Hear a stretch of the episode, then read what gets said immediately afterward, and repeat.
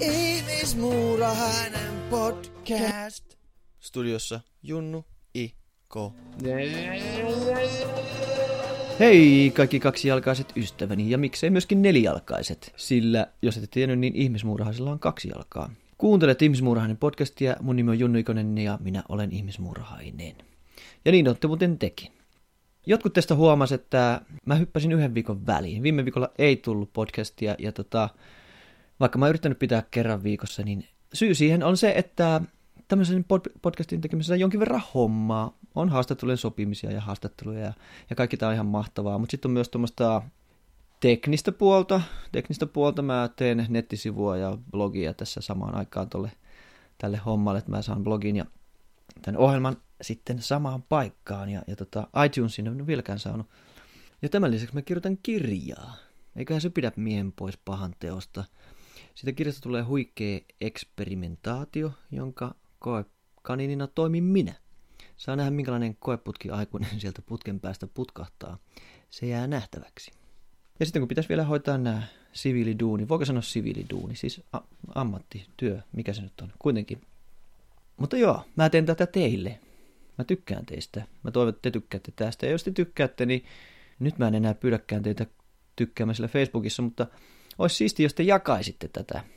Esimerkiksi tätä jaksoa vaikka siellä, siellä Facebookissa. Ja jos kuuntelet ensimmäistä kertaa Ihmismuurainen podcastia, niin tota, sieltä SoundCloudista löytyy kolme aiempaa jaksoa. Käy kuuntelemassa myös ne. Siellä on äh, rinnat, kaikki mitä niistä tulee tietää. Annika Karnalehdon kanssa. Sitten siellä on rap-haastattelu Sairas T. Ja sitten äitienpäivä spesiaali oman äitini kanssa tehty, tehty haastattelu. Käy kuuntelemassa niitä ja laittakaahan palautetta mulle.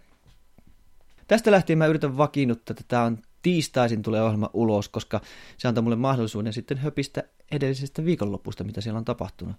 Ja nyt tosiaan on tiistai. En tiedä, kuunteletteko te tätä nyt tiistaina, mutta tiistaina tämä kuitenkin julkaistaan. Eli muistakaa, tiistai on ihmismuurahaispäivä, tiistai ei ole dokauspäivä. Viime viikonloppu oli aika kova viikonloppu, oliko teillä? Siis niin kuin kova tarkoitan niin kuin hyvässä. No se oli tietenkin schools out viikonloppu, koulut loppu ja hirveästi energiaa kohdistui tuohon yhteen lauantaihin. Ja mulle se oli tärkeä viikonloppu, koska mun esikoispoika sai valkolakin. Kyllähän tuli aikamoinen semmoinen tunnemyrsky itselle ja myöskin siinä kelasi sitten niitä omia, omia vanhoja muistoja ja sellaisia. Mutta muutenkin tuohon viikonloppuun niin aika paljon semmoista adrenaliinia oli, oli liikkeellä ja endorfiinit ilmassa ja mitäs muuta. No parfyymiä ainakin oli ilmassa, joo, ehdottomasti. Mutta sitä oli hauska seurata. Se oli jotenkin niin vapauttavaa energiaa. Okei, mutta Ihmismuurahainen podcast esittelee tavallisten ihmisten mielenkiintoisia uria oikeasti. U-käännöksiä, ilmiöitä, kirjoja, joo. Kaikenlaista inhimillistä jutskaa. Jos saan sen verran kertoa vielä mun tota, duuniviikosta, että mulla oli verrattain semmoinen aika erikoisen henkisesti raskas viikko, viime viikko. Mä oon kertonut teille, että mä oon ammatiltani rakennusmaalari, mä maalaan kerrostaloja ja nyt mä jouduin semmoisen tilanteen eteen, että mulle sanottiin, että hei Junnu, tuossa on toi henkilönostin, voitko maalata tänne seitsemänkerroksisen talon julkisivun? Johon Junnu sanoi sitten, että totta kai. Ja tällä Junnulla on tota, korkean paikan kammo, aika kova, kova sellainen. Ja, tota, mutta mä oon viimeisen puolentoista vuoden ajan yrittänyt kohdata sitä korkean paikan kammoa. Mä en ole halunnut vältellä tilanteita, vaan mä ajattelin, että ei muuta kuin härkää sarvista. Ja tässä kohtaa se oli, että mä otin sitten sitä henkilönostinta sitten joystickista ja aa, sitten mentiin. No, enhän mä eka päivänä päässyt sinne seitsemänteen kerrokseen mitenkään, kun mä vapisin siellä. Ja mä puristin sen henkilönostimen korin kaiteesta niin kovaa sen päivän aikana, että mulla kramppas illalla molemmat kädet. Ja, ja tota, se oli semmoista ja päätä särki ja väsytti. Mutta kun mä oon viikon sitä tehnyt ja kohdannut sen pelon ja mä oon rentoutunut, mä oon tajunnut, että okei, tämä homma on vähän kuin tiedätkö, ratsastas jollain Tyrannosaurus Rexillä. Etenkin se välillä tuntuu siltä, että se häntä heilahtaa vähän reippaammin sitten, mutta tota, tässä ollaan. Mä oon hengissä, mä, musta ei tullut numero tilastoihin, mulle ei tarvii pitää muistotilaisuutta kerran vuodessa Viime vuonna kuoli 13 työntekijää työmailla Suomessa. Ja mä en halunnut tosiaankaan siihen listaan, niin rauhassa mentiin, rauhassa mennään. Ja se on aika hienoa kohdata oma pelko. Mun tämän päivän vieras tietää pelon kohtaamisesta aika paljon. Tämä haastattelu käytiin viime viikolla Antti Härkösen kanssa ja tämä on pyörinyt mulla viikon ajan aika paljon mielessä. Ja mä oon saanut siitä paljon inspiraatiota ja muun muassa auttoi tämän pelon kohtaamiseen itse itselläni. Mä toivon, että te saatte tästä yhtä paljon kuin mä oon saanut. Mennään kuuntelemaan seikkailijahaastattelu Antti Härkönen.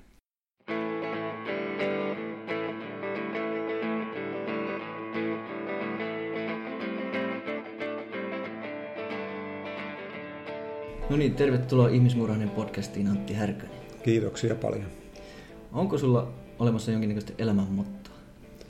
Uh, kyllä niitä varmaan on ollut tuossa aikojen kuluessa kaiken näköisiä mottoja ja elämäntilanteiden mukaan. Että, uh, yksi sellainen kantava oikeastaan motto on että että live your dreams, eli elä unelmaasi, mitä, mitä se mahtaa tarkoittaakaan itse kullakin, mutta unelmoi ja mene niitä unelmia kohti ja elä hetkessä.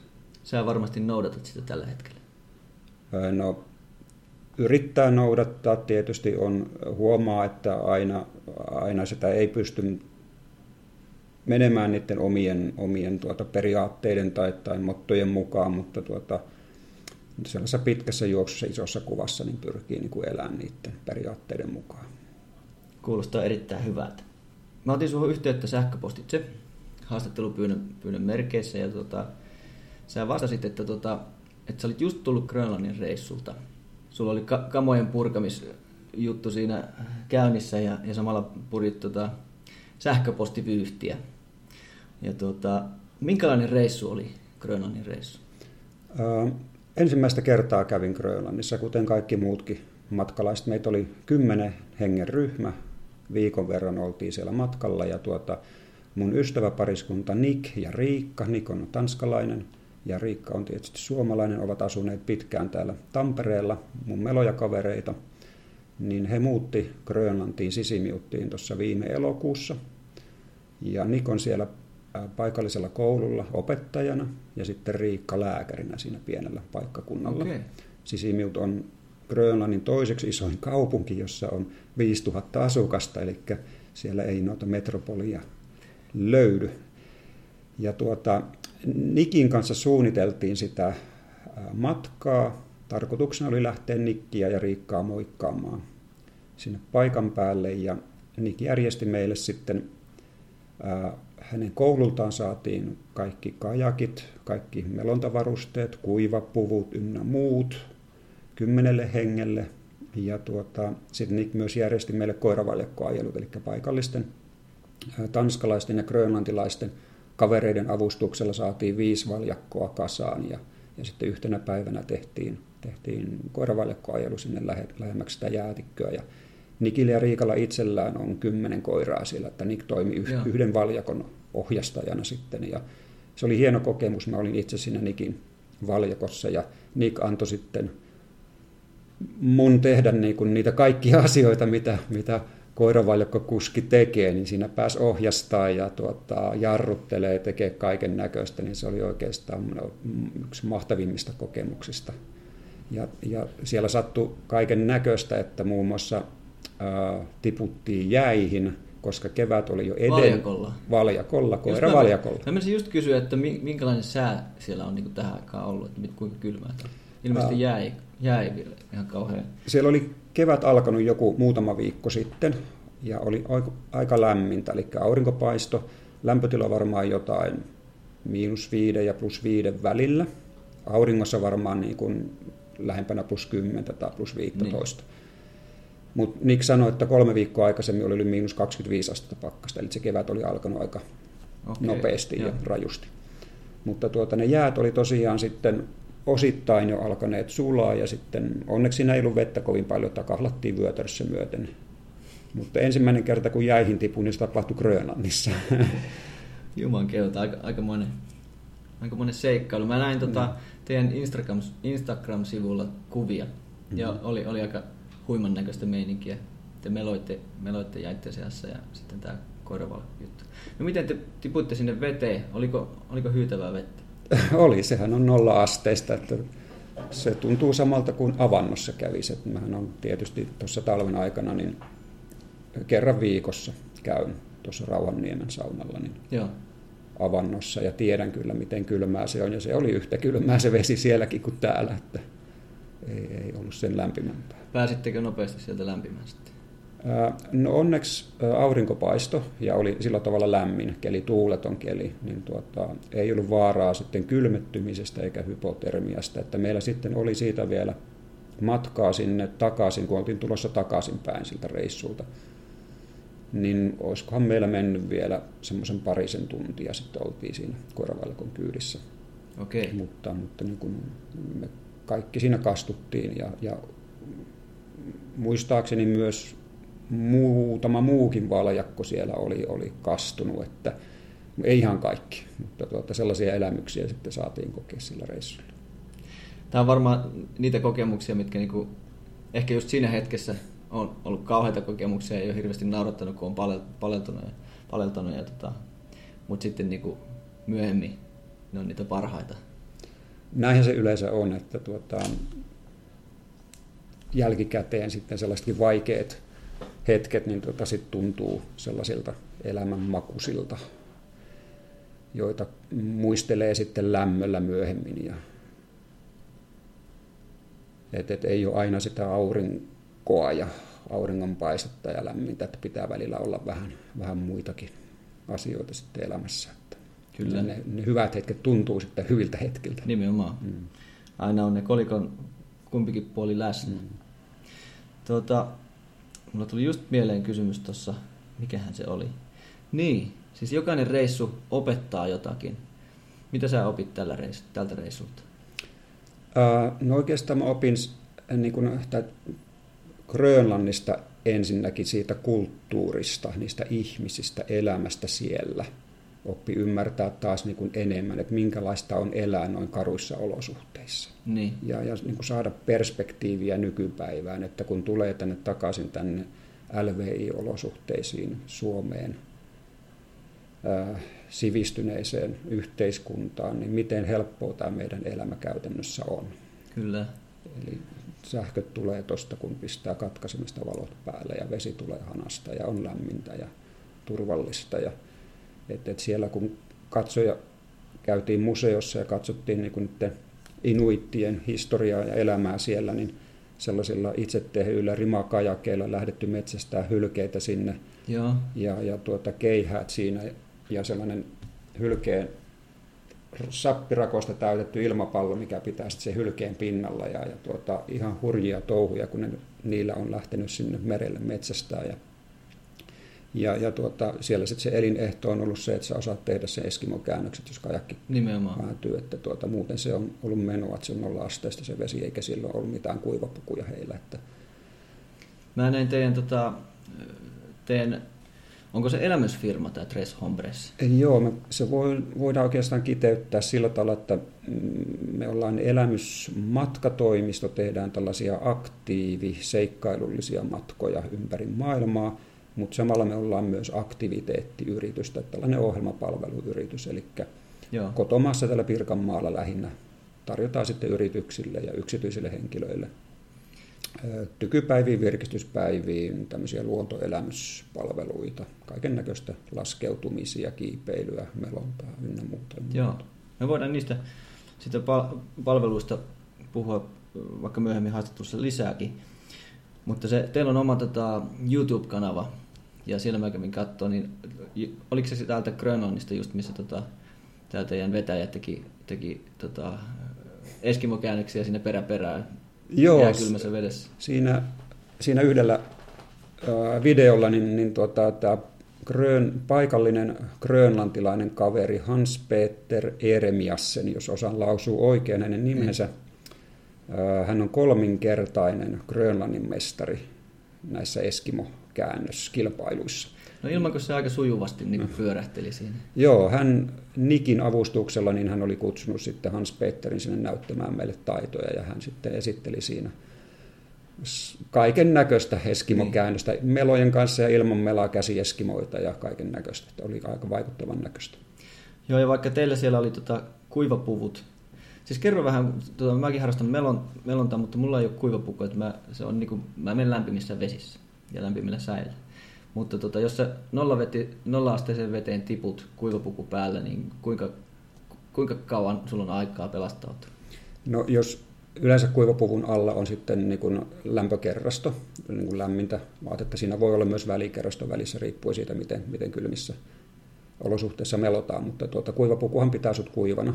Niin. Käytännössä kaikki muut paitsi tuota, kädet ja, ja pään, mutta sitten meillä oli myös neopreenihuput, Joo. Jolloin, ja kädetkin sitten voi suojata hanskoilla. Ja, ja tuota, ää, kuivapuvussa ihan nolla-asteisessa vedessä sä säilyt hengissä niin kuin useita tunteja, että et sulla ei mitään hätää siellä. Tätä mä en tiennyt, että se... Joo. Joo. Jos sulla on vain niin kuin lämmintä siellä, mikä eristää siellä kuivapuvun alla, niin siellä on vähän ilmaa ja sitten niin kuin lämpimä kerrosto, niin tuota, sillä pärjää kyllä hyvin. Joo. Miten sulla itsellä on selkärangassa toi Eskimo-käännös? Ää, no, mä oon vanhemmalla iällä aloittanut melonnan tuossa 13 vuotta sitten, ja mä pitkään tämän, harrastan oikeastaan retkimelontaa. Joo. Ja, ja meillä on kyllä paljon tuolla, ää, Itämeri on se mun ympäristö, että merellä tulee melottua kaikista eniten. Ja, ja tuota, tämmöisessä retkimelonnassa, missä mennään porukassa, niin siinä nyt ei ole välttämätöntä osata sitä niin. eskimokäännöstä. Jos melo joki, joissa ja tuota koskissa, niin silloin se täytyy osata, koska täytyy siellä on tietysti vaarana, että sä isket pääs niihin kiviin, kun se Joo. virta vie, jos sä kaadut. Niin sen takia mä en niin kuin alkuun opetellut sitä Eskimo-käännöstä, mutta sitten tuossa joitakin vuosia sitten rupesin harjoittelemaan. Itse asiassa, kun kävin tuolla Rovaniemellä Lapin urheiluopistossa tällaisen puolitoista vuotisen luontoelämysohjaajakoulutuksen, Aha. niin siellä uimahallissa, Rovaniemellä on muuten talvella vähän kylmä, niin siellä uimahallissa tuota harjoiteltiin Eskimo-käännöksiä koko porukalla ja, ja tuota, kyllä mä silloin sain tehtyä ne Eskimo-käännökset, mutta tuota, en, en ole sillä tavalla varma tekemään. Niin. Et, et jos nyt jos pitäisi kylmiltään lähteä tekemään, niin voi olla, että ei menisi. Joo. No mäkin treenaan tota pelastautumista joka kesä aina, aina että, se, että, että mä pystyn pelastautumaan, mutta Eskimoa mä en osaa tehdä. Että, se, että mä joudun aina menemään kuitenkin sen veden kautta sitten tavallaan. Joo, kyllä. Ja nytkin tässä eilen ja toissapäivänä meillä oli tämä ensimmäinen Melonan peruskurssi, vedin sen, niin tuota, me tehdään siellä aina pelastautuminen, se kuuluu siihen peruskurssiin. Ja nytkin Joo. kaikki, kaikki kurssilaiset, niitä oli kuusi kappaletta, niin tuota, vaikka vesi oli kylmää, viileitä, niin kaikki teki sen pelastautumisen, että, että sillä tavalla mulle tulee niitä pelastautumisharjoituksia aika paljon Joo. kesässä, että jos meillä on 12 kurssia ja mä teen keskimäärin kuudelle henkilölle niin kuin sata henkilöä kesän aikana Joo. niin, niin tuota, Kyllä se pelastautumista, niin sillä tavalla se on aika selkärangassa sitten se pelastautuminen. Kyllä. Joo. Ja niitä on monta tekniikkaa. Joo, kyllä. Et me opetellaan tietysti vain yksi tekniikka tuolla. Että Joo. Parempi osata yksi tekniikka hyvin kuin useita tekniikoita sillä tavalla. Joo, totta. Tuli vielä, palatakseni tuohon Grönlantin reissuun, niin mainitsit siitä 5000 5000 hengen metropolista, niin mit, miten siellä tota, internet ja muu, onko, onko siellä ensinnäkään? No kyllä siellä hotelleissa on yhteyksiä, Joo. mutta tuota, niin kuin, ja Nikin kotonakin on, mutta, mutta se on kallista. Eli Joo. mä en muista mitä se, Nick sanoi, että paljon se maksaa kuukaudessa se heidän yhteys, mutta se oli, se oli kallis. Siellä hintataso on niin. muutenkin niin kuin Suomen hintataso tai vielä korkeampi, koska siellä niin kuin ei kasvateta mitään, sinne tuodaan ne kaikki tarvikkeet muualta, niin se on, se on kallista. Ja kun on vähän porukkaa, niin siellä ei ole niin kuin isoja markkinoita. Sinne tuodaan muut, muut, muutenkin kuin tuota ananaksia sitten. Sinne varmaan tuodaan vähän kaikkea. Että Mutta tuota, hotelleissa oli internet-yhteydet, jonkun, jonkunlaiset joo. Joo. Se muuten vastaat ihan älyttömän nopeasti sähköposteihin. Tuli vaan tästä ah, asiasta toiseen. Tota, se, kun me vaihdettiin tota, viestejä tämän haastatteluhomman homman suhteen, varmaan joku 12 viestiä vaihdettiin yhteensä, mikä sitten mä rupesin niin ajattelemaan, että ei vitsi, nyt mä kyllä häiritsin tätä kaverin vähän liikaa, että se on niin kiireinen, mutta, mutta joo, siis se oli ihan muutamia tunteja, mitä aina kesti, että sulta tuli, sulta tuli viesti, kun tota, joidenkin ihmisten kanssa se on päiviä. Mutta ilmeisesti se, tota sun ammatissa on kuitenkin vähän semmoinen elinehtokin, että täytyy noita yhteyksiä pitää, pitää yllä. Mutta joo, siis tota, mennään vähän kartoittamaan, että mi- mikä mies sä oikein oot, että miten susta on tullut tämmöinen seikkailija. Voinko mä sanoa sulla seikkailijaksi? Voit sanoa ihan millä termillä tahansa, ennen pahastu. Mikä, mikä, sun, tota, mikä sun ammattinimike, on, onko sulla semmoista? No mä en oikein tiedä. Niin. Tuota, no mä oon Joensuun yliopistosta valmistunut tietojen käsittelytieteen Okei. puolelta, eli mä oon niin IT-puolen ammattilainen Niin. alku, alun perin. Eli sä oot tämmönen, sä oot niinku nörttiseikkailija tavallaan. No ehkä. Sä oot eräänlainen, eräänlainen Harrison Ford. Joo, mutta tuota, mä en niin vapaa-ajalla, mä oon yrittänyt pysyä aina tietokoneesta erillään. Sillä tavalla mä en ole niin nörtti. Niin, niin. Et, et, se on niin kuin työ, ollut työväline aina. Joo. Ja, tuota, ja mä en ole insinööri, mä oon filosofian maisteri ollut. Aha, Eli luonnontieteellinen puolelta valmistunut. joo. Eli eli sillä tavalla mä en ole niin kuin sellainen, että joka haluaisi näprätä jotenkin koneiden parissa tai, tai ymmärtää, miten nämä toimii tai muuta. Mun Niin. se on vain niin työväline. Ihan niin kuin autokin, niin mua ei kiinnosta autot niin kuin sinänsä. Mua kiinnostaa vaan se, että mä pääsen paikasta A paikkaan B. Joo, joo. Että se on mulle niin kuin sellainen väline. Kyllä. Sun ei, sun ei ole pakko purkaa sitä osia ja rakentaa Ei, ei todellakaan. Ja jos mä purkasin, niin se olisi siinä. Että Se mä en osaisi koota sitä enää sen Joo. jälkeen.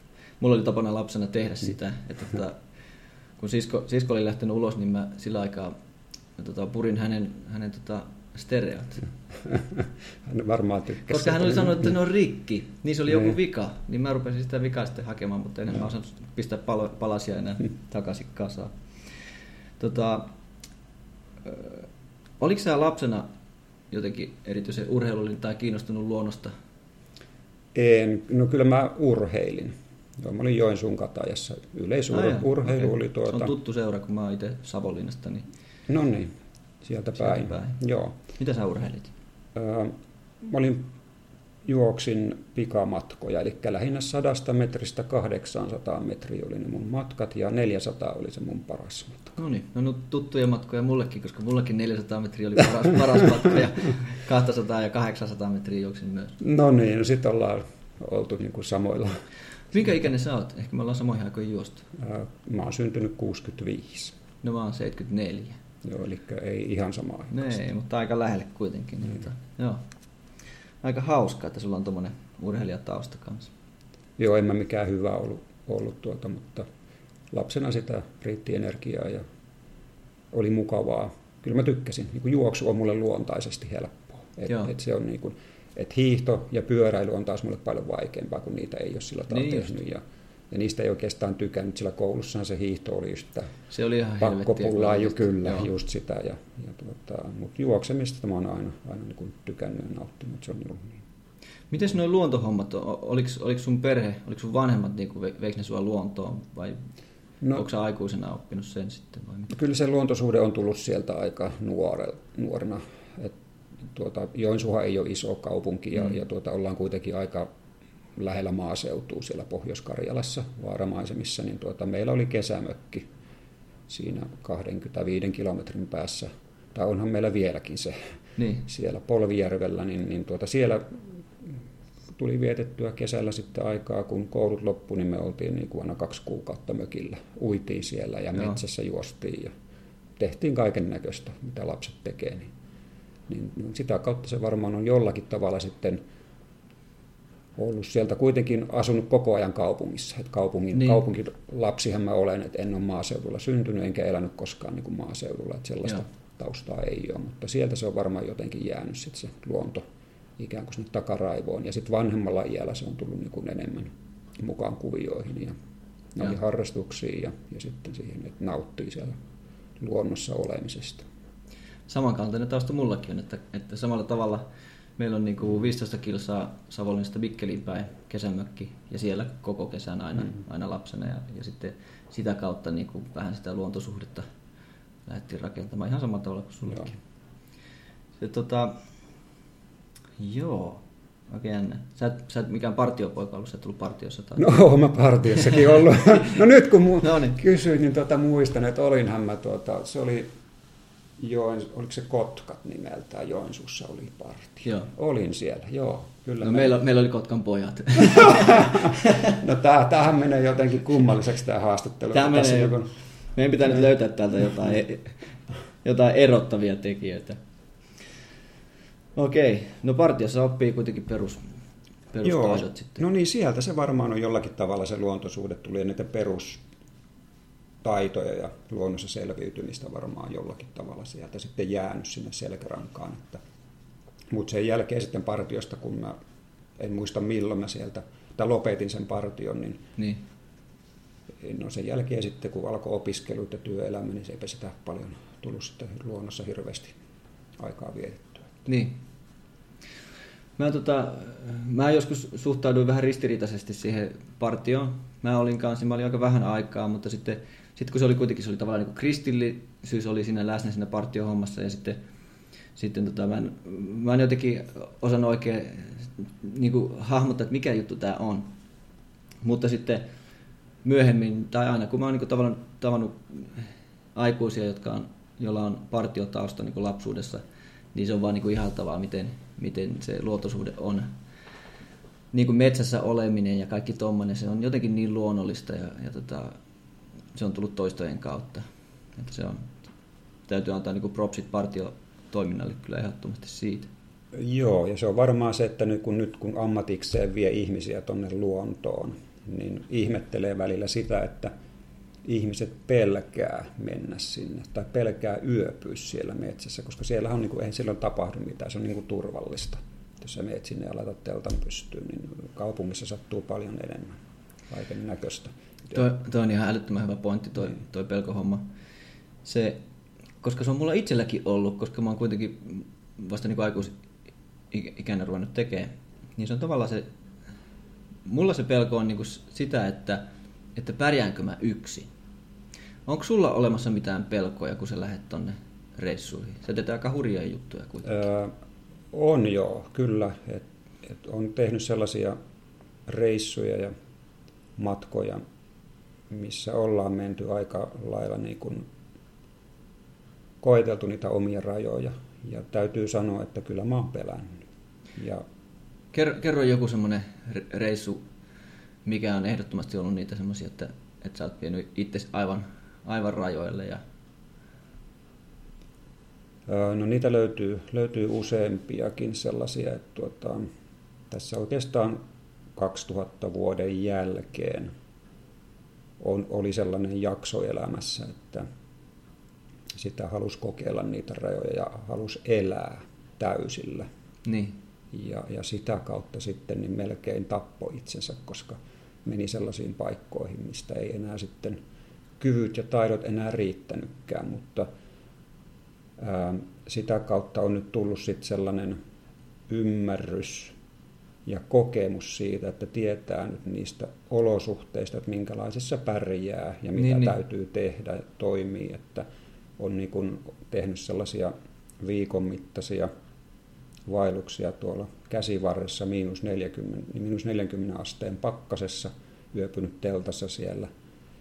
Ja muistan vielä, kun mentiin, mentiin tuota Norjan puolelta sinne Haltille päin, lähdettiin nouseen, niin käytiin yhdessä viimeisen, viimeisessä norjalaisessa talossa kysymässä, että onko tästä se oikea suunta tonne päin, ja sitten ne katsoi ja totesi, että ootteko te hulluja, että ootteko te tonne menossa Niin. oli, oli kaamos aika joulu ja uuden vuoden väliin ja miinus 40 astetta pakkasta. Mä että joo, kyllä, ollaan menossa sinne viikoksi telttaille. Niin se oli yksi rankimpia reissuja, mitä, mitä mä oon tehnyt, mutta en mä silloin siellä pelännyt, Joo. vaan mä nautin siitä. Niin. Mutta tuota, on, on sitten noita kiipeilyreissuja, kun on tehnyt, on vuorikiipeilyä jonkun verran harrastanut, niin sieltä sitten löytyy, löytyy niitä sellaisiakin reissuja, että on ollut ihan äärirajoilla ja Joo. niin kuin ihan hiuskarvan varassa, että olisi tuota, lähtenyt täältä jonnekin muualle matkaan, mutta tuota, muun muassa sellaisia reissuja, että 26 tuntia on pisin ää, niin sanottu huiputusreissu. Eli, eli Mi- lä- lähdettiin aamulla Mikä huippu se oli, mitä te huiputitte? ää, tuolla Etelä-Amerikan korkein vuori, eli Aconcagua siinä Chilen ja Argentiinan rajalla, noin seitsemän kilometriä korkea. Niin lähdettiin aamulla neljän maissa liikkeelle ja sitten seuraavana aamuna kuuden maissa palattiin teltoille ja siellä koko yö jäätikölle ja eksyttiin. Se oli, ähm, tuli hieman lumisadetta ja, ja tuota sumua ja muuta ja, ja tuota, sitten ei enää löydettykään teltoille takaisin ja, Joo. ja siellä sattui kaiken näköistä sillä reissulla. Niin se, on, se on yksi rankimpia reissuja, mitä mä oon tehnyt. Mä olin aivan loppu sen jälkeen, kun sitten pääsin, pääsin teltoille 26 tunnin sen jälkeen. Jos miettii, niin kun, että jos sulle pitäisi nyt tästä sanoa, että lähdepäs tuosta kävelemään, että saat kävellä 26 tuntia, niin kuka niin kun lähtisi, Niin, lähtisi sinne vapaaehtoisesti, mutta kun sanotaan, että okei, no ei se 26 tuntia, mutta sun täytyy mennä niin kuin ylöspäin, kiivetä Kyllä, niin kuin ylöspäin ja tulla jyrkkää seitsemän, kilo, alaspäin. seitsemän kilometriä, niin kuin sä sanoit. Niin, oikeastaan. Ja jos siihen vielä sitten lisää, että okei, no siellä on se miinus 20 astetta pakkasta, ja sitten tuota, sulla on litra vettä mukana, ja sitten muutama niin kuin marspatukka, minkä Joo. sä saat energiaa syödä sen aikana.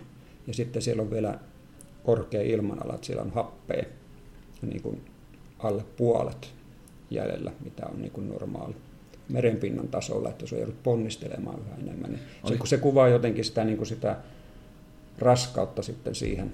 Oliko teillä, oliko teillä lisähappea siellä? Ei, ei niissä korkeuksissa ei vielä käytetä, että se on sitten yli 8 Vaikka happea on vain puolet niin kuin merenpinnan tasolla. Joo, siis 5500 metrissä on alle puolet. Joo. Ja siitä sitten ylöspäin, niin siellä oli jotain, olisiko siellä ollut 40 prosenttia, tai en ihan tarkkaan tiedä sitä paljon siellä niissä korkeuksissa on. No se on aika hidasta, hidasta tota, kipuamista siellä sitten varmasti lähellä huippua. On, sehän, se on raskasta. Siellä mennään niin kuin yksi askel kerrallaan ja otetaan henkeä ja pari askelta ja keskitytään siihen. Miten sitten, kun niin vähällä ravinnolla ja vedellä menitte, niin, niin tota, rupesiko jo, niinku, rupesiko jo vähän niinku viiraamaan, tai, tai tota, kun sä sanoit, että te eksyitte, niin, niin rupesiko usko jo mennä, menee sitten jossain kohtaa? Ei, ei, ei usko ruvennut menemään, mutta tuota, kun on se selvää, että kun on vähän nestettä mukana, niin, niin tuota, nestettä saa paino häiriintyä, että et sä saat tarpeeksi nestettä. Aivan. Ja, ja silloin tietysti seurauksia, että, että veren, ääresverenkierto heikkenee ja, ja tuota, sitten tietysti keskittyminen heikkenee Kyllä, ja, ja väs väsyy ja Virhearviointeja. virhearviointeja ja muuta. Että se eksyminen tapahtui meille, kun tultiin huipulta alaspäin, niin keli muuttui yllättäen. Kyllä. Ja, ja tuota, sitten siinä eksyttiin sieltä reitiltä ja ei löydetty enää sitten sitä reittiä, mikä vei meidät, meidät sitten sinne ää, ylimpään leiriin, missä meillä oli sitten teltat. Tämä on aika, aika hurja story. No olihan kyllä tuo 40 asteen, asteen pakkasessa meneminenkin, mutta, tota, mutta jotenkin nämä, niin nämä vuorikiipeilyhommat, videot ja kaikki tämmöiset leffat, niin ne kiehtoo mua ihan hulluna. Ja johtuen siitä, että mulla on korkean paikan kammo, niin se on ehkä... Se on Tiedätkö mitä? Mullakin on korkean paikan kammo.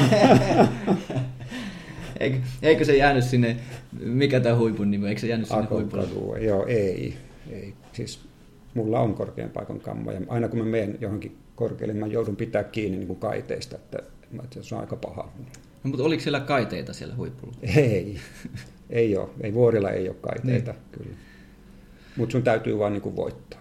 Kun, kun se korkean paikan kammo, se ei ole mikä tahansa pelko, se on fobia, niin kuin, Mm. niin kuin fobiat on, jota sitä on vaikea, niin kuin, siinä kohtaa kun se iskee, se on vähän niin kuin paniikkikohtaus. Niin, niin, et, mulle, mulle kävi semmoinen tuolla Norjan vuonnolla, ei oltu edes korkealla, mutta mentiin semmoista, kiivettiin niin kuin ylöspäin se kapeni koko ajan. Kapeni ja kapeni ja kapeni. Ja sitten päästiin tavallaan sen, niin kuin sen vuonon harjalle. Ja me käveltiin sitä vuoron, vuonon harjaa niin kuin kohti sitä huippua. Siis nyt oltiin niin kuin kuitenkin alle kilometrissä. Mutta se oli molemmille puolille sillä tavalla niin kuin aika, aika jyrkkä. Ja mä näin siellä jossain kaukana alhaalla sitten Vuoristojärven ja jossain joku muu oli sitten toisella puolella, niin mä heitte, heitin tiedätkö ihan nelinkontin siihen. Joo. Ja mä en pystynyt tekemään sitä. Ja mun oli pakko lähteä sitä alaspäin. Ja käveltiin sitten vartti takaisin alaspäin. Sitten mä sanoin, että ei vitsi enää, mä nyt tässä kohtaa voi kääntyä. Sitten mä, sitten mä otin uuden yrityksen. Ja, ja sitten se onnistui, mutta mä en pystynyt kyllä nauttimaan. Mun oli pakko vaan niin kuin tuijottaa jalkoihin. Että se... Mi- miten sä handlaat tämän fobian sitten? Ää, Me- Menemällä se on samalla tavalla, että pystyy toistuvasti niin, niin, niin rajalle. kyllä, siis joo, menemään niitä kohti ja niin kuin keskittymään siihen tehtävään ja niin kuin yrittää sulkea pois sen, vaikka sua pelottaa ja sä oot niin kuin ihan paniikissa, mutta sun täytyy vaan ajatella, että nyt sä teet tämän näin ja, ja tuota, sä oot mahdollisimman huolellinen siinä ja, ja tuota, et, et nyt mä, kun sä kysyit, että onko mä pelännyt, jos nyt mä muistan milloin mä oon pelännyt niin kuin kaikista eniten. Niin. Se liittyy just tähän korkean paikan kammoon, koska siellä Lapin urheiluopistolla meillä oli tällaisia korkearataharjoitteita. Aha. Ja, ja tuota, se yksi harjoite oli sellainen, että se oli tällaisessa niin kuin monitoimihallissa, niin 10 metrin korkeudessa oli kattoon viritelty sellaisia palkkeja peräkkäin, Joo. jotka oli, oli niin kuin kiinni sillä katossa, näin vaijereilla. Ja tuota, sitten oli ne semmoiset köysitikkaat, meni sinne ensimmäisen palkin päälle 10 metriin, niin ki, piti kiivetä niitä köysitikkaita myöten sinne palkin päälle ja tuota, nousta seisomaan sen palkin päällä. Ja palkkihan heilu tietysti koko ajan siinä Tietenkin, pikkasen, kun se oli vaan niin kuin päistänsä kiinni sillä katossa tämmöisillä vaijereilla. Ja, ja sitten sun tehtävänä oli niin kuin kävellä sitä palkkia pitkin aina siihen seuraavaan niin kuin, kiinnityskohtaan siihen vaijeriin ja sitten taas mennä seuraavan palkin päälle ja jatkaa sitä. Niin kuin siinä oli muistaakseni kolme tai neljä niitä pitkiä palkkeja. mitä- Tämähän mitä ihan mennä. fear factor meininki. Se oli, ja, ja mä, mä, mä olin niin, kuin niin peloissani siinä siellä, että tuota, mä en niin kuin itsekään tiedä, miten mä pystyin sukkeroimaan itseni tekemään sen. Joo. tehtävän, mutta tuota, mä muistan sen jälkeen, kun mä, mä olin, pääsin sinne viimeiseen palkin siihen veteeseen ja pääsin tulemaan alas, niin mulla oli niin, niin paljon adrenaliinia veressä, että tuota, mä ihan niin kuin tärisin käytännössä. Joo. Että tuota, se oli niin, niin pelottava se kokemus, mutta silloin mä sain niin kuin itseni sellaiseen tilaan, että mun pakko tehdä se. Joo, sä pystyit, Mä pystyin. pystyit joo, tota, hallitsemaan sun kyllä. mielen. Mutta se oli ihan kauheata. Mä uskon, koska niin kun, nyt kun sä kerroit sen, niin mm. mulla tulee ne fiilikset, mitkä, mitkä mm. tulee silloin, kun se, se kammo iskee. Mm. Ja mä en ole mitään, mitään tuommoista tehnyt kuitenkaan. Huh. mitähän, mitähän mä halusin kysyä? Toi veti mut ihan puihin toi. Oikeesti. Sä mainitsit, tota, että jossain kohtaa oli semmoinen käännekohta tai 2000-luvun alussa, että sä rupesit niinku viemään itsesi niinku ihan äh, vähän niinku hullu, hullulla äärirajoille. Mi- mi- minkä takia? Mitä siinä tapahtuu? Öö, No niin kuin normaalisti elämässä tapahtuu, että tuota, kouluttaudut on koulun käynti ja sen jälkeen sitten työelämää ja oot siinä, niin kuin siinä itse turvallisessa oravan pyörässä, että sä niin kuin vaan keskityt siihen, että, että teet sitä työtä, ylenet ja, ja tuota, perustat perheen ja ostat oma kotitalon ja hankit niin. auton ja muuta ja se, on, se kulkee sitä omaa rataansa. Mm. Kunnes jossakin vaiheessa yleensä aina kaikille ihmisille tulee joku, joku kriisi tai paikka, että missä katsotaan sitä omaa elämää ja mietitään, että on, oliko se tässä näin ja tätäkö mä haluan sitten omalta elämältä. Niin. Mulla se sattui sitten tonne 2000-luvun vaihteeseen, että siinä vähän ennen muutamia vuosia aikaisemmin niin mun vanhemmat kuoli ja, ja se oli sitten aika raju paikka. Kuitenkin olin, olin suhtkot nuori siinä vaiheessa. Ää, sen mi- miten sun vanhemmat kuoli, jos saa, jos saa kysyä? ihan luonnollisesti sillä tavalla, että ää, aivoinfarkti Joo. ja aivoverenvuoto. Tällaiset tyypilliset suomalaiset, Niin. niin. suomalaiset verenkiertosairaudet. Et, et, tuota, kun silloin paljon käytettiin tuota suolaa ja voita ja rasvaa siellä Pohjois-Karjalassa, sieltä on Pohjois-Karjala-projektikin sitten saanut aikaan. Kyllä, Ja mä oon joo. siinä ollut mukana siinä pohjois projektissa Mä muistan vielä, kun me alettiin juoda kurria sitä rasvatonta Joo. maitoa, se on jäänyt mieleen. Ja, vähennettiin suolaa ja Pekka Puska kävi puhumassa ja niin sen ajan tuote. Se oli pitkä kampanja, tai siis mm. sitten tietysti tuli kampanja jatkuu sitten uusilla kampanjoilla, mutta mä muistan myös, että se Joo. sitä suolan käyttöä ja rasvan käyttöä. Tönkkösuolattuja muikkuja ei sano syödä enää. Joo, kyllä se oli sitä aikaa. Niin. Mutta tuota, sen jälkeen sitten vanhempien kuoleman jälkeen niin ää, poltin itseni loppuun tuolla työelämässä. Tuli tällainen burnoutti. Sitten samoihin aikoihin sitten tuli avioero, kaiken näköistä kriisiä kriisin perään. Aika ja mikä on, niin kuin täyskäsi. Joo, syy ja seuraus, et en tiedä mikä sitten on niin. Niin kuin johtanut mihinkin. Ja tuota, sekä ei sitten riittänyt, että sitten sen jälkeen niin sitten sairastui vakavasti syöpään ja, ja tuota, se oli sitten se kaikista kovin paikka niin kuin siinä. Mutta sitten mä ajattelin, että, että tämäkin sitten kestetään, kun on ollut näitä aikaisempia kriisejä. Tässä on vaan valmistanut sitten mut siihen, niin.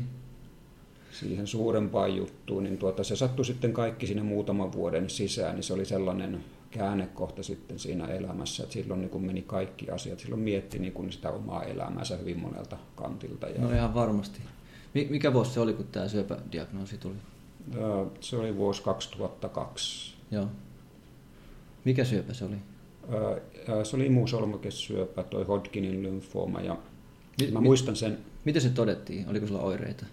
Oli joo. Mulla oli oireita sillä tavalla, että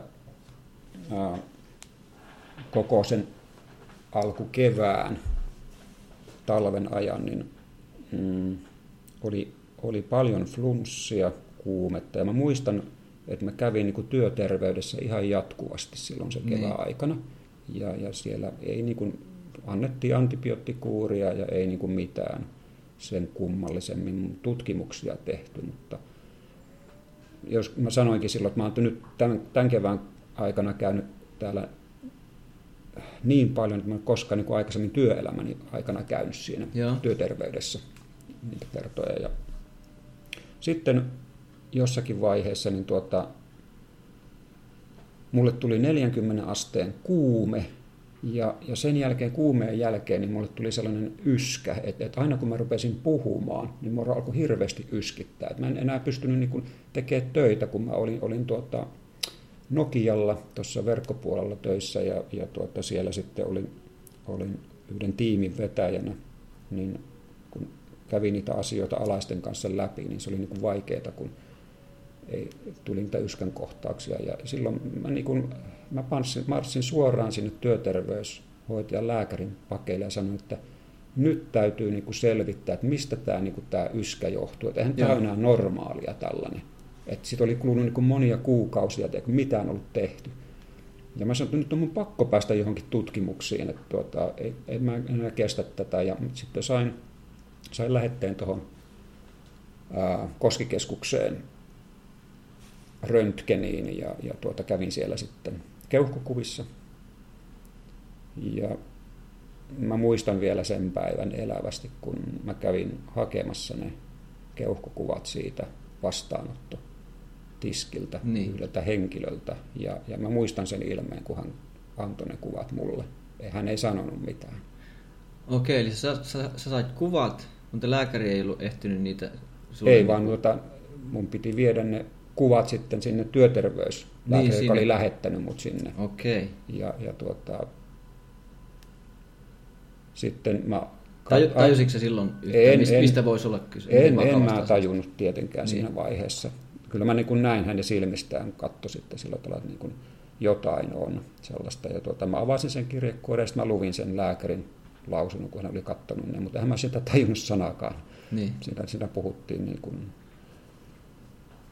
äh, lääketieteen, lääketieteen termein niin. niistä asioista. Ja tuota, sitten mä marssin suoraan sitten sinne työterveyslääkärin pakeille ja annoin ne kuvat ja sen lausunnon ja sanoin, että mitäs nyt tehdään, tällainen tapaus. Ja siitä sitten lähti se prosessi käyntiin, niin muutama viikko siitä pääsin sitten muistaakseni tonne syöpäosaston lääkäriä tapaamaan. Se oli Pikonlinnassa silloin Taussin Joo. syöpäosasto tai syöpähoidot. Ja silloin mä kuvittelin, että okei, niin tällä käynnillä mä saan selville, että mikä mua vaivaa. Mutta eipä se meekään ihan sillä tavalla niin kuin normaalissa elämässä. Eihän lääkäri ei, ei pystynyt sanoa yhtään mitään, että sanoi vaan, että tuota, sulla on joku kasvain siellä. Niin, niin Täällä- si- siinä vaiheessa ei vielä mistään niin kuin S alkavalla, a- alkavalla sanasta. Ei, sanottiin vaan, että siellä on kasvain ja tuota, ei tiedetä, että onko se hyvä vai huononlaatuinen tai mi, mi, mitä se on, koska ei, ei, ei ollut mitään näytettä otettu. Että nyt täytyy saada näyte siitä ensiksi. Aivan. No, otettiin kaikenlaisia verikokeita sitten siinä samassa yhteydessä ja sitten mä sain uuden ajan, ajan tuonne Taussiin, jossa sitten nukutuksessa niin yritettiin ottaa näyte tällaisella biopsialla täältä niin kuin henkitorven läheltä tästä kaulasta tehtiin viilto tänne ja Joo. kun se oli tässä keuhkojen välitilassa se kasvain, niin, niin, niin siellä sairaalassa olin sitten ja, ja siitä sitten odottelin taas sitten viikon verran tuloksia, niin sitten todettiinkin, että se näytteenotto oli epäonnistunut. Okay. se oli ollut niin kova se kasvain, että ne ei ollut saanut edustavaa otosta siellä.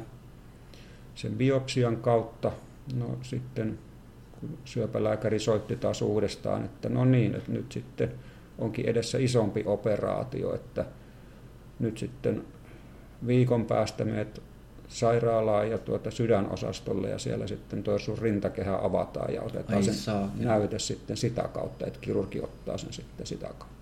No sitten taas meni viikko siinä ja menin sinne leikkaukseen ja Mit, mitä sä kävit siinä läpi, kun, kun tota, piti, piti mennä tuommoiseen operaatioon? Joo, ja siinäkään vaiheessa mä en tiennyt yhtään, mikä mua vaivaa. Että, tuota, se, Niin. se, se, oli kaikista vaikeinta se, niin kuin se elää epävarmuudessa. Mä tiesin, että jotain vakavaa on, mutta mä en yhtään tiennyt, mitä se on. Ja, ja silloin, kun niin kuin käy niitä asioita läpi, ei yhtään tiedä, että kuinka monta päivää tai viikkoa tai vuotta on elämää jäljellä ja mitä tässä tulee tapahtuu, niin se oli henkisesti raskasta aikaa. Se oli erittäin raskasta aikaa. Ja mä sillä tavalla muistan nyt, että mä käsittelin sitä, että ennen tätä s- ö, sydänosastolla tapahtuvaa isoleikkausta, niin mä läksin Itä-Suomeen. Mä ajoin Ilomantsiin. Siellä on mun yhden sukulaisen, sukulaisperheen mökki ihan siinä rajalla. Joo. Se on rajavyöhykkeellä. Ja mä lapsena käyty siellä paljon vierailemassa. Ja tuota, siellä, on niin kuin, siellä ei ole niin ketään, siellä on niin, niin rauhallista se, Niin. ja, ja hieno, hieno se saari siinä se maisema, mikä on ihan siinä raja, rajalla. Ja tuota, mä muistan, soitin Korhosille ja mä sanoin, että mä menen sinne mökille ja mä olin siellä sitten, se, se oli juhannus. Ja mä vietin siellä sen juhannuksen yksin ja, ja tuota, kävelin siellä saarella ja kattelin niitä hienoja korpimaisemia. Ja, Ja, ja tässä vaiheessa sä et ollut vielä saanut mitään ennustetta, koska ei osattu sanoa, että mikä, En, mikä sua ei mä vaivaa. tiennyt yhtään mitään, ei kukaan tiennyt siitä. Ja sitten mä sain vaan sieltä sitten sanottiin, että jos nyt sun pitäisi tiistaina seuraavana päivänä tulla taussiin, että ylihuomenna on leikkaus. Sitten mä rupesin ajelemaan sieltä Itä-Suomesta kohti Tamperetta ja seuraavana päivänä taussiin. Ja, ja tuota, sitten kirurgin kanssa käytiin operaatio läpi ja, ja tuota, kyllähän mua pelotti se operaatio. Niin. Mutta tuota, kun mä juttelin sen kirurgin kanssa, hän oli erittäin mukava, erittäin pätevän tuntunen, niin sitten mä tajusin, että nyt mä oon niin hyvissä käsissä, että ei tässä ole enää, enää pelättävää sen suhteen.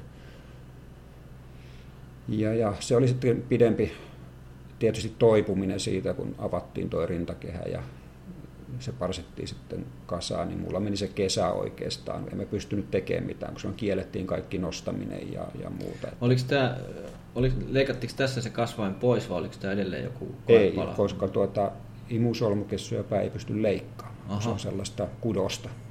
Se ei ole niin kuin kiinteetä, Niin. vaan se on sellainen kudos. Niin tuota, siihen on ihan erilaiset hoidot. Et se, siinä ei ole leikkaushoito, ei ole vaihtoehto. Mutta sieltä saatiin niin kuin, ö, näytepala, Joo. edustava näytepala siitä kasvaimesta sitä kautta. Ja, ja, ja sitten siitä meni varmaan viikon verran, niin kun se oli analysoitu ja tutkittu tai puolitoista viikkoa. Ja sitten Niin. sain taas uudestaan kutsu syöpälääkärille. Joo.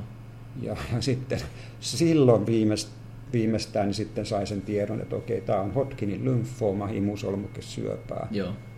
Ja että nyt aloitetaan sitten hoidot välittömästi sen jälkeen. Sitten alkoiko hoito rumba?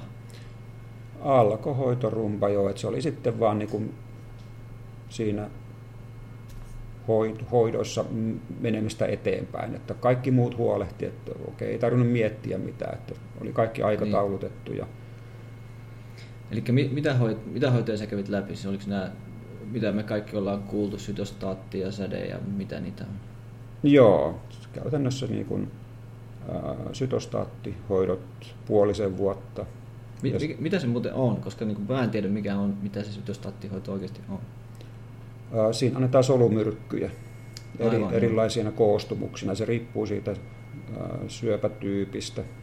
Et mitä mulle annettiin semmoista uusi ABVD, se tulee niistä etukirjaimista, en enää tiedä mistä ne Niin. tulee ABVD, mutta niitä eri, eri lääkeyrttejä tai jotain, mistä se koostuu sitten se itse se solumyrkky, mikä oli, niin kävin, kävin äh, syöpäosastolla sitten äh, tiputuksessa aina kahden viikon välein. Se tipu- miten nämä vaikutti sinuun, nämä solumyrkyt? Nehän vaikuttaa sillä tavalla, että sulle tulee niin kuin, ää, paha olo, sä voit ruveta oksentelemaan, sua väsyttää hirveästi. Eli, eli ne niin kuin tappaa kaiken sellaisen niin kuin uuden solujen muodostumisen. Joo. Ja, ja tuota, se oli aika rankkaa, kun se oli oikeastaan sitä, mä oon kuvannut sitä sillä tavalla, että sä elät niin semmoisessa vuoristorata helvetissä, että, että tuota, sä odotat niin kuin sitä sytostaattikuuria. Sitten kun se annetaan, niin se seuraava viikko on ihan helvetillinen, kun ne tulee ne oireet. Et Joo. tuota, sä, sä vaan makaat tuolla sängyssä, sä voit pahoin ja sä oot aivan väsynyt, sä et jaksa tehdä mitään. Niin. Et, et sä pystyt kävelemään vaikka kilometrin, niin se on sulle saavutus. Joo. Ja sitten kun sä alat just toipua sen seuraavana viikkona, se toisena viikkona, niin sä vaan odotat, että nyt seuraavalla viikolla se taas annetaan se. Että se niin on ylös alas, ylös alas menemistä. Ja sitten kun se elimistö ei kerkeä siinä kahdessa viikossa toipuu, vaan se menee koko ajan huonompaa ja huonompaa suuntaan, että kun se yritetään tappaa ne kaikki Joo. syöpäsolut. Niin tuota, sen kuuden kuukauden jälkeen niin mähän olin ihan, ihan niin kuin sairaalakunnossa. Että tuota, Varmasti. ja, ja mulle kävi vielä sillä tavalla, että sitten kun niitä veriarvoja seurataan tietysti siinä hoitojen kestästä, pystytäänkö antaa niitä hoitoja, niin mulla ne veriarvot ei pysynyt kohdillaan, eli valkosoluarvot oli liian matalat, Joo. niin ei pystytty antaa tarpeeksi usein sitä sytostaattikuuria ja, ja pitää antaa silloin just kahden viikon välein, että se tehoaa, niin mulle aloitettiin sitten sellainen keinotekoinen hoito, että mä pistin itseäni, en tiedä mitä lääkettä se oli, mutta se Niin. niin kun, äh, kiihdytti tuolla luuytimessä niiden valkosolujen tuotantoa. Eli, eli se, siitä lähtee sellainen kierre, että et, et, et Joo, ottaa uusia lääkkeitä sen takia, että pystytään antaa niitä lääkkeitä. Ja sitten taas se aiheutti taas sitten niin kuin kiputiloja, että sitten joutui syömään niin kuin kipulääkkeitä ja Huh. muuta. Että, että siinä oli sellaisia niin kuin vaikutuksia sitten. Sun resepti oli aika pitkä, kun sä lääkkeitä vedit. Olik, oliko, Joo. oliko tämän päälle vielä sitten jotain muita hoitoja? Joo, sitten kun tuota, sytostaattihoidot loppu ja ne tehos hyvin. Eli se kasvain lähti pienenee sieltä ihan suunnitellusti. Sitä seurattiin tietysti, otettiin kuvia, magneettikuvia aina sen hoitojen kestäessä. Niin sitten siihen päälle tuli vielä sitten kuukauden sädehoitojakso. Eli tämä, tämä oli kaikki tapahtunut suurin piirtein vuoden sisällä siitä diagnoosista. Joo, Eli se- vuoden vuoden Se hoidot alkoi silloin juhannuksena, kun mä olin siellä. Ne hoidot alkoi varmaan joskus heinäkuussa muistaakseni. Ja se kesän kesti sitten. Ja mä muistan sen, että se ää, sädehoidon, viimeisen sädehoidon mä sain viikkoa ennen joulua. Se oli niin kuin se joululahja mulle sinä vuonna. Joo. Mi- minkälaista se sädehoito oli? Sädehoito oli helppoa, että sähän menet vaan siihen sädehoitokoneeseen ja tuota, siinä annetaan se annos, sädetetään, niin se kestää, en mä tiedä, 10 sekuntia. eikä se tunnu miltään. Onko se se, joka vie tukan päästä? Ei vaan sytosta. Sytostaatti. Joo, Joo. Silloin, silloin mä olin kalju. Joo. No, todettiinko sut terveeksi sitten Todettiin. Jou, mä, silloin jouluna? Todettiin ja mä totesin itteni terveeksi. se oli se kaikista tärkeintä, että mä totesin, että nyt mä oon terve ja, ja nyt on kaikki asiat hyvin. Että tuota, se oma niin kun, asenne ratkaisee aika paljon. Ja sillä tavalla, että kun mä oon aika lailla suhtaudun asioihin positiivisesti ja elämänmyönteisesti ja yritän nähdä niin kuin parhaat puolet aina asioissa, niin ää, silloin kun ää, hoidot loppu viikkoa ennen ää, joulua, jouluaattoa, niin siitä viikon päästä mä olin mun kaverin kanssa just siellä Kilpisjärvellä teltassa miinus 40 asteen pakkasessa. Siis viikko siitä? Juu, mä, läksin, mä sanoin lääkäreille Taussissa, että tuota, mä lähden viikon päästä hiihtää vaeltaa tonne Lappiin viikoksi, että eihän ole mitään estettä. Mulla oli vielä antibioottikuuri menossa, koska mulla oli tullut, niin kuin, mä olin niin heikossa kunnossa ollut, niin. että, että mulla elimistö etti sen loppuvaiheessa ja tuota, tuli kaiken näköistä flunssaa ja, ja tuota, infektiota, niin, niin, mutta mä, mulla tuli jotenkin sellainen palava halu, elämän halu, että mä haluan mennä sinne, sinne käsivarteen ja, ja kokeen ne. Mä en tiedä mistä se tuli ja minkä takia, mutta se oli rankka reissu sen takia, koska oli niin kova pakkanen, me oltiin viikko siellä ja muistan sen, kun sieltä tultiin sitten autolle takaisin, niin mulla jalat täris, kun mä olin niin, kuin niin fyysisesti kuin oli heikko. Sä, sä et voinut olla ihan kauhean kovassa kunnossa kyllä silloin. En, Joo. mä en ollut kovassa kunnossa. Mä luulen, että aika, aika monelle olisi riittänyt niin kuin viikko, mm. viikko tota, terveysdiagnoosin jälkeen mennä tuonne viikonlopuksi vaikka seitsemiseen tai paistelee makkaraa. Joo, kyllä, mutta tuota, siinäkään ei ollut kaikki. Mä en kertonut lääkärille ihan kaikkea. Okay. Koska tuota, mä yhden kaverin kanssa, jonka kanssa käytiin silloin aikoinaan Nepalissa vuonna 2000 tehtiin ensimmäinen reissu, niin tuota, työkaveri Nokialta, niin kun mulla oli sitä sairaslomaa vielä sinne tammikuun loppuun saakka. Ja mä totesin, että mä en halua mennä vielä töihin, kyllä mä töissä kerkeen olla. Että mä, mä nyt haluan tässä toipua ihan kunnolla tästä, että kuukausi on vielä aikaa, niin mä mietin sitä, että niin mäpä soitan Frankille ja kysyin, että ottaisiko se Frank siihen lomaa. Frank on slovakialainen kaveri, niin, niin. niin tuota, lähdetään Uuteen-Seelantiin kuukaudeksi okay. vaeltaa sinne ja tekee kaiken näköistä kivaa. Ja Frankki sanoi sitten, että okei, okay, joo, kyllä hänelle käy, että lähdetään vaan. Niin sitä mä en kertonut lääkäreille, että mä olen lähdössä kuukaudeksi Uuteen Seelantiin heti sen, sen tuota, Kilpisjärven vaelluksen jälkeen tammikuun alussa, koska mulla se kontrolli, ensimmäinen kontrolli oli siinä jo, oliko se helmikuussa vai helmikuun lopussa, että silloin mun täytyy olla Suomessa takaisin. Joo. Niin sitten me, sit me lähdettiin. Oliko se niin vakuuttunut siitä, että sä oot terve? Joo, kyllä. Joo. kyllä. Ja oliko se, oliko se sitten siinä, että sen jälkeen ei ole mitään ollut? Ei ole mitään ollut. Tietenkin niin tuota, kontrolleissahan mä oon juossut sitten. Kymmenen vuotta mua seurattiin. Niin. Ne alkuun oli tiheämmässä kolmen kuukauden välein, sitten ne harveni puoleen vuoteen, sitten vuoteen, vuoden välein. Ja ei mua, niin kuin, aika monet niin kuin pelkää sitä, ne hermoilee niitä kontrollikäyntejä, että jos sieltä sitten niin. paljastukin jotain tai muuta, niin mulla ei ollut mitään sellaista. Mä totesin itteni terveeksi ja totesin, että hyvä, että mua vaan seurataan, että se on kiva. No kävikö sulla näin, että, että kun sä kävit niin lähellä kuolemaa, niin nyt, nyt sä sitten lähdit toteuttaa sitten, että mä kiipeen kaikki maailman vuoret ja mä, meillä on kaikki maailman meret.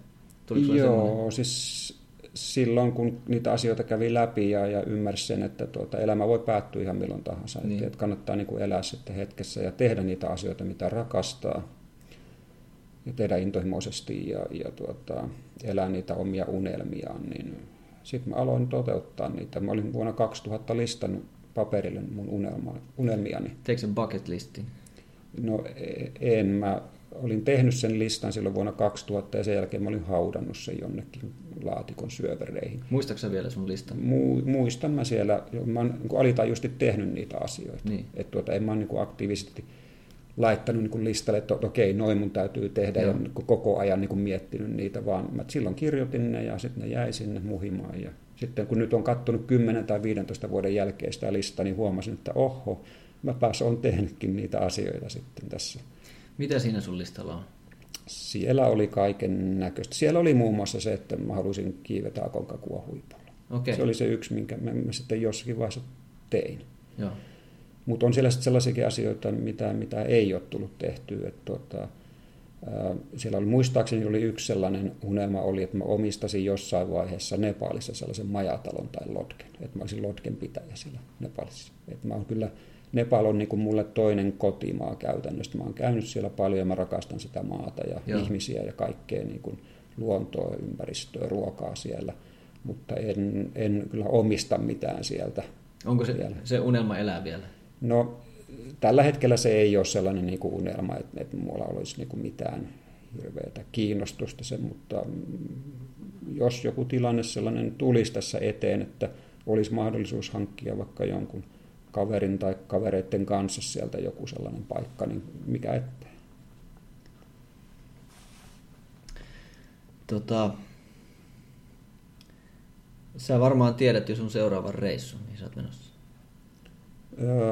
No kaiken näköistä reissua on, on jo suunnitella töiden puolesta, niin me lähdetään syyskuussa Pohjois-Koreaan viikoksi. Se on ihan tällainen... työ- Pohjois-Koreaan. Joo. No se kuulostaa kyllä aika äh, vähän erilaiselta kuin joku tota, vuorikiipeily, mutta siis vähintään niin kuin yhtä haasto, haastavalta niin kuin po, po, poliittisesti. Mi- Mitä te menette tekemään sinne?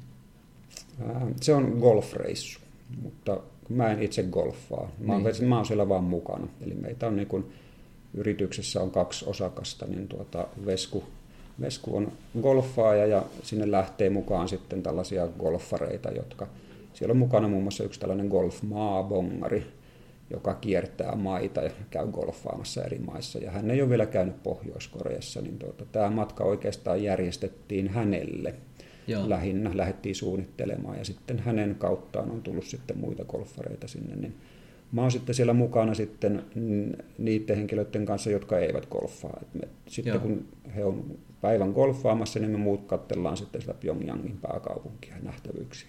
No niin. Saattekohan te päällystakin sieltä mukaan? Kyllä me varmaan Niin, saadaan. siellä ei Mä varmaan näin- ihan vapaasti kuljeta kuitenkaan. Ei, Eikä mä luulen- ihan mistä, mistä tahansa kohteesta ja oteta valokuvia. Luulen näin, että ehkä siellä ohjeistetaan vähän, että Kyllä. minne päin kameroita suunnataan. Se on aika suljettu paikka varmasti se. Joo, mutta sitten ihan henkilökohtaisella puolella, niin sitten tuossa kesän aikana tulee muutamia melontareissuja tehty ihan täällä kotimaassa ja Joo. tämän tyyppisiä juttuja tietysti. Tota, noi teidän, noi teidän tota, Tres Hombresin järjestämät reissut vaikuttaa ihan älyttömän mielenkiintoisilta. Mä luulen, että tota, mussa heräsi jonkinnäköinen kipinä. Kerro vielä kuuntelijoille, että mistä, mistä niin kuin löytyy, mistä teidän palvelut, palvelut löytyy sitten, jos tota, haluaa päästä esimerkiksi golfaamaan Pohjois, Pohjois-Koreaan, mikä mulle ei tule semmoisena niin kuin ensimmäisenä mieleen. No ei varmaan joo, että meillä nämä matkakohteet ja niin kuin ne aktiviteetit on vähän erilaisia, että niin kuin lähdetään melomaan Venetsian kanaleihin tai sitten golfaamaan Pohjois-Koreaan tai ratsastamaan villieläinten sekaan eteläiseen Afrikkaan tai sitten Antarktikselle katsomaan pingviinejä.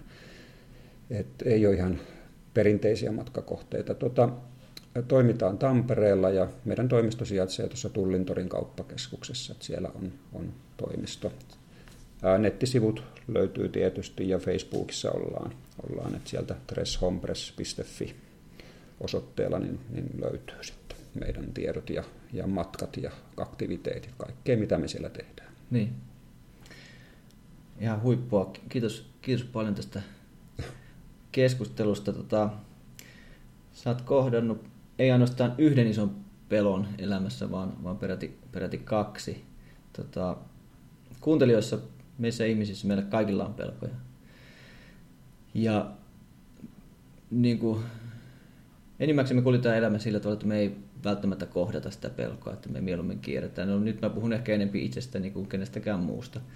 Niin mit, mitä, sä, mitä sä kannustaisit, tai mitä sä sanoisit ihmisille, jotka, joilla on pelkoja tai joku, joku iso, iso juttu? Miten, miten sä kannustaisit kohtaamaan?